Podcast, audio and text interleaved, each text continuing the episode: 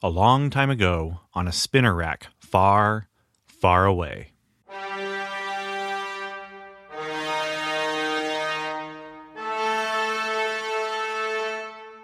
The Comic Book Time Machine presents Marvel's Cosmic Comics, exploring Marvel's licensed sci fi and fantasy during the Star Wars period.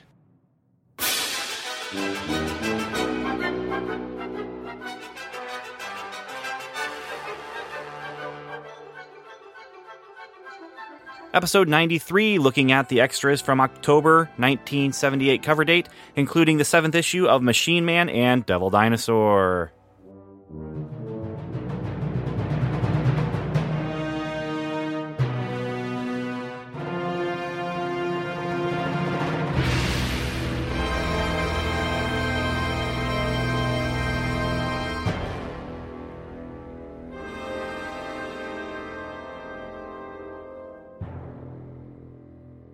Hello, and welcome back to another episode of the Comic Book Time Machine presents Marvel's Cosmic Comics. This is a podcast series presented by the Comic Book Time Machine that takes a look at all of the outside of the superhero realm comic books that Marvel does, and, and they're, they're licensed books that they do. And for this episode, a Ben's Bullpen Bulletin episode, we take a look at some of the extra stuff that was going on around that time during that month the um, look, looking in the actual issues for uh, October 1978, uh, looking at the ads and stuff like that, there really isn't a lot of new stuff. I mean, you have testers uh, who has the um, gliders uh, gliders ad that I've seen a lot of on the back cover in full color. There's the uh, Bad News Bears go to Japan uh, full color, full page ad on the inside front cover. And then inside, honestly, there's just a lot of ads that I've seen before. And so it's kind of boring to talk about them over and over and over again. Uh, there's the flea market ads. There's, uh, you know, there's a nice full page ad for Star Lord. But honestly, um, there's nothing really new or special in, in here. The actual bullpen bulletin uh, does have, you know, just that typical thing where they're, they're presenting um, just the different what what else is coming out this month? And so there is. They talk about Marvel Preview number fifteen, featuring Star Lord. Uh, they talk about Iron Man number one fifteen, uh, which will have art by John Romita Jr. Um, there's, I mean, it's just basically here what's coming. So, yeah, there's not a lot of special stuff. Um, other than maybe, maybe I haven't seen this one before, but I, I, I mean, I've seen the ad before, but um, there is an ad for, let's see, the company's called Heroes World, but it has uh, these different toys that are related to comic books you can get. And there's a Spider Man car that comes with a Spidey net, and I want to say my, my cousin might have had this, but I don't I don't know. Uh, it's made of durable plastic and it's articulated for comic action figures. And each car that you get comes with three posable three inch figures Spider Man, Green Goblin, and one other.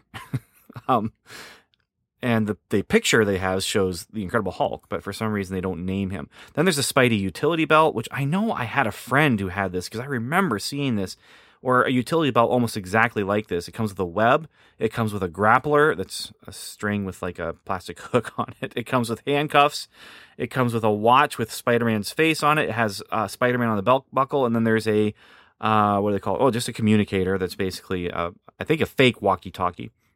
There's a Marvel Comics mini viewer that comes with a cassette that you can put into it that has, uh, I, I, don't, I can't tell if it's you crank it and it shows a, a quick movie. It says watch your own Marvel movie. So it might be one of those things. I never saw one that had that projected. This says no batteries needed, so I don't know if it does project, but maybe it does. But I, I remember my cousin having something like this that I keep talking about my cousin, but you know he's two years older than me, and they had they had toys before I did. Um, they always had the toy that I wanted before I had a chance to get it, so I kind of actually got to to test it out with them. But um, he had one that you put this plastic cassette in, and then you'd spin it, and it was on a, a loop, an infinite loop, and it was like um, they had the one with uh, Mickey and Donald and Goofy where they were kind of Ghostbusters, and then finally there's these these other cars that are um, it's Green Arrow or Captain America. The Captain America come one comes complete with shield. The Green Arrow one shoots safety tipped arrows. So beyond that, though, I mean, there's the Daisy rifle and uh, Clark Bar, Slim Jim. Slim Jim, man, they they stuck with Marvel for a long time, placing ads in in those magazines. So the other stuff uh, going on this month is like I've done before Machine Man and Devil Dinosaur, which uh, we're on issue seven for them. And Machine Man, this issue was not a bad issue. Uh, it's called, well, on the cover it says With a Nation Against Him, and then the inside, that is the, the title of the, the issue. It's edited, written, and drawn by Jack Kirby.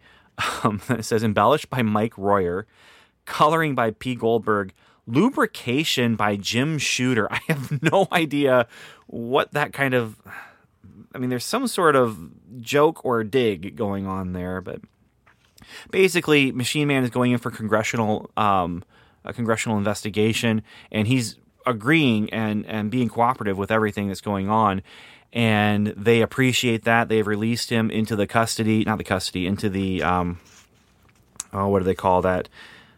No, it is is the custody of um, the psychologist, Mr. Spaulding, Peter Spaulding. And so then they they head home. On their way home, Machine Man is kind of an oddity. He's kind of a um, celebrity, and everyone's really pleased to see him and excited to see him. There's another guy out there who has created a robot uh, to kind of capitalize on the craze, and he's going to have his robot defeat Machine Man and get popular. And uh, they will gain the popularity, but it's a remote controlled robot, and Machine Man makes quick work of it. And then uh, they he, Machine Man puts himself to sleep, powers down really low, and Peter Spaulding is kidnapped in the middle of the night by criminals.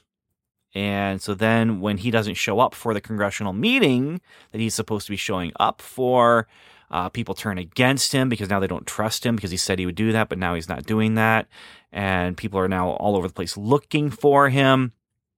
And he's just co- uh, cooperating with the criminals.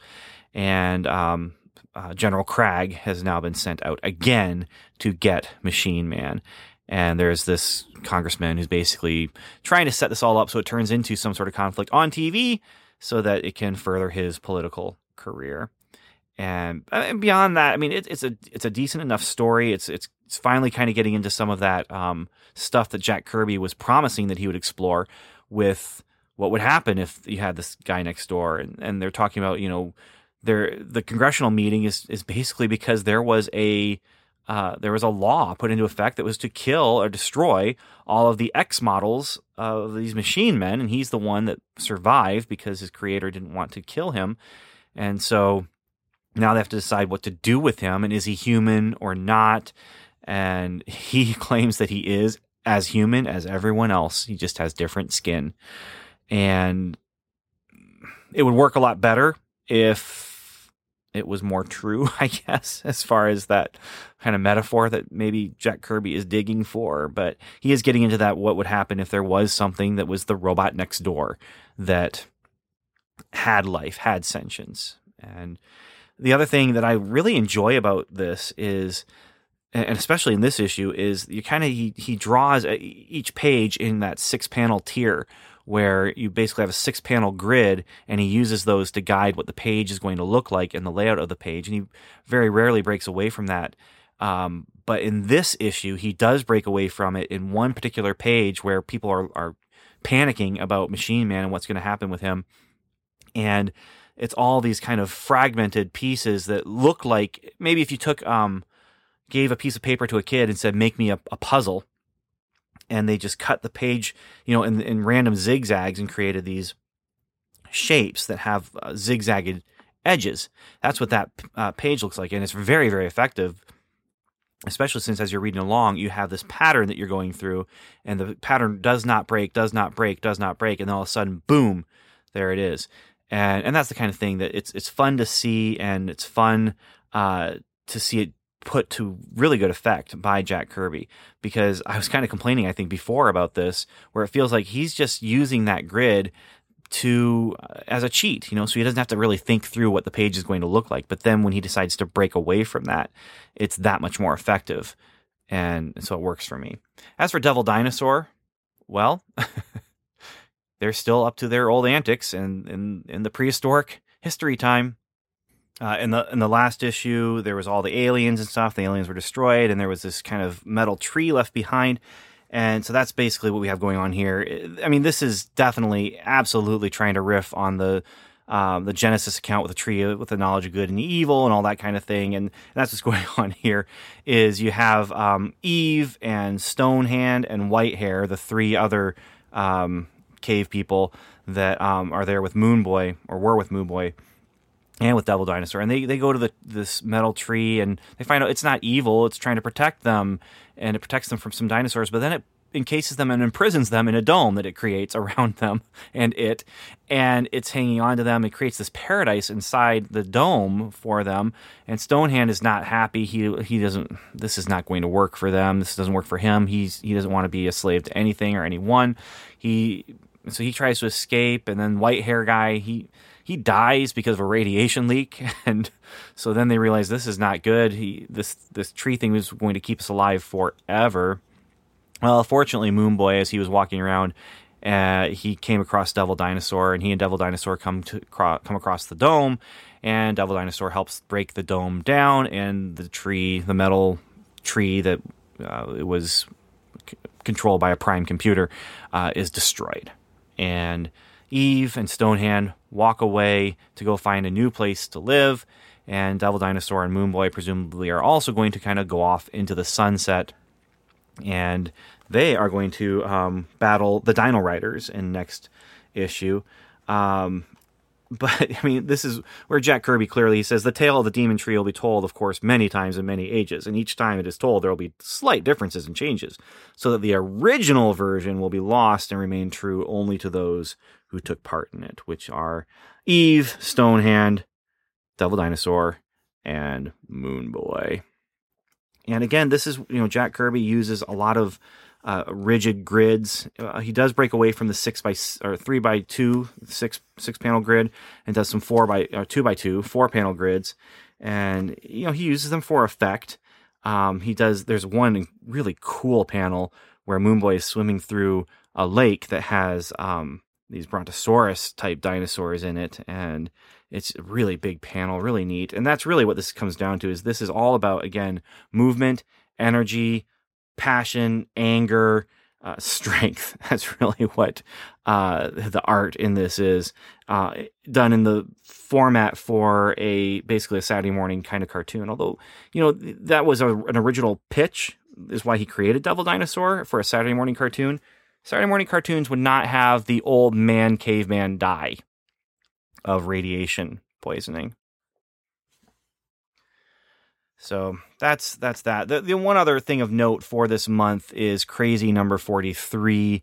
Um, that was uh, had the the parody of Jaws two in it, and it's it's dumb.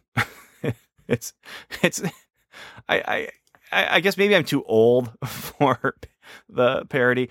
Uh, type magazines like Mad Magazine and that kind of thing, but I don't think I am because I've enjoyed you know reading some of the old parodies of, of the different things in other places. But the one thing that's kind of funny is that there is a crazy interview with um, it's Walter Cronkite inv- interviewing R2D2, and R2D2 totally can talk, and he's like, "Well, why?" Uh, you can talk? Sure, I can talk. Can't everyone? But you didn't talk in Star Wars. We were over budget. If I talked, they would have to pay me wah, wah.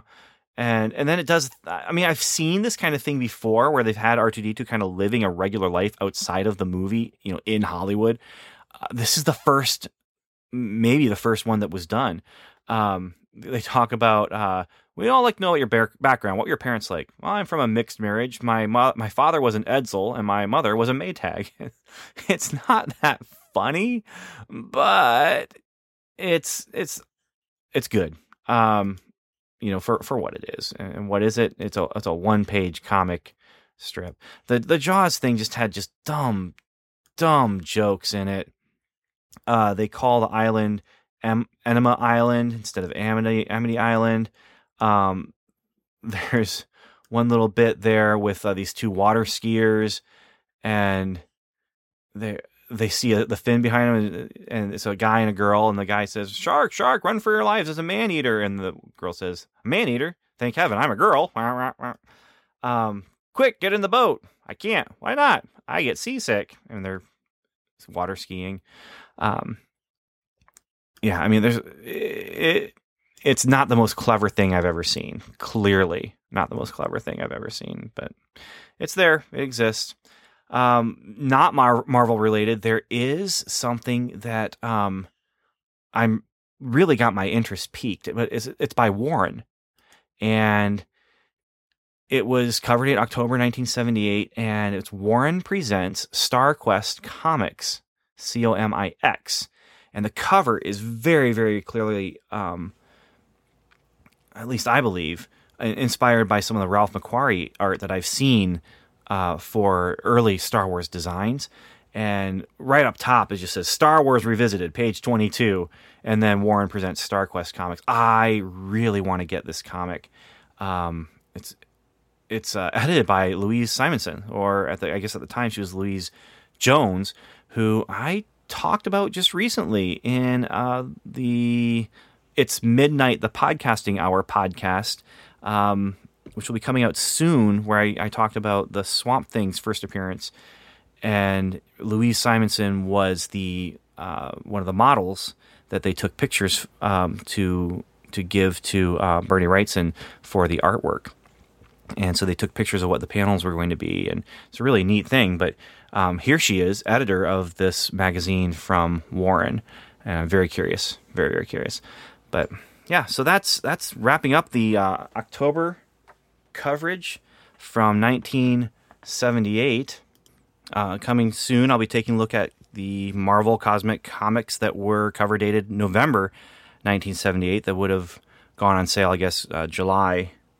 Is that right? August. No, August 1978. And I sometimes do this, and I'm going to go ahead and look ahead if you'll forgive me. And it looks like, yeah, it's a it's a clear, a pretty slim slim month. There's Star Wars, John Carter, Godzilla, Human Fly, and then of course Machine Man and Devil Dinosaur. So, well, we'll see. We'll see how long it takes to get through that. But uh, I want to thank you for joining me. I want you to please remember that you can always contact us at feedback at Comic Book Time Machine about um, memories that you have about these comics. And you can also um, contact us on Facebook. Like us on Facebook at facebook.com slash Comic Book Time Machine. And also remember, there are some other podcasts that I do appear on to talk about comics, and that is um, uh, the Action Comics Weekly podcast, which is bi weekly, although it's on hiatus right now. But um, I would talk about the segment from this anthology comic um, that's called The Secret Six, which is kind of a fun DC concept of a A team type of superhero group. And then I'm also appearing, like I said, on It's Midnight, the podcasting hour, where I talk about Swamp Thing. And so that means on the Comic Book Time Machine uh, uh, feed, there might be some Swamp Monster stuff coming up just because that Swamp Thing scratched the itch for me, but I got a hankering for some more. So we'll see what happens. For now, I know what's going to happen next on this feed, this particular sub feed, or whatever you want to call it. Uh, we'll be talking about Star Wars in the next segment that we do here. So thank you for listening and Godspeed.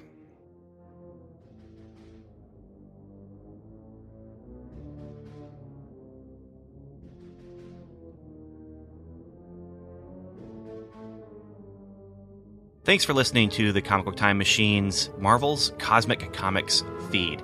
You can find more discussion of many, many more comics like Superman and Spider Man, What Ifs and Elseworlds, The Six Million Dollar Man and Batman, comics seven days old and seven decades old, on our main feed, which you can find on iTunes or at comicbooktimemachine.com. We'd also love it if you join us on Facebook at facebook.com or on Twitter, where we are at Comic Time.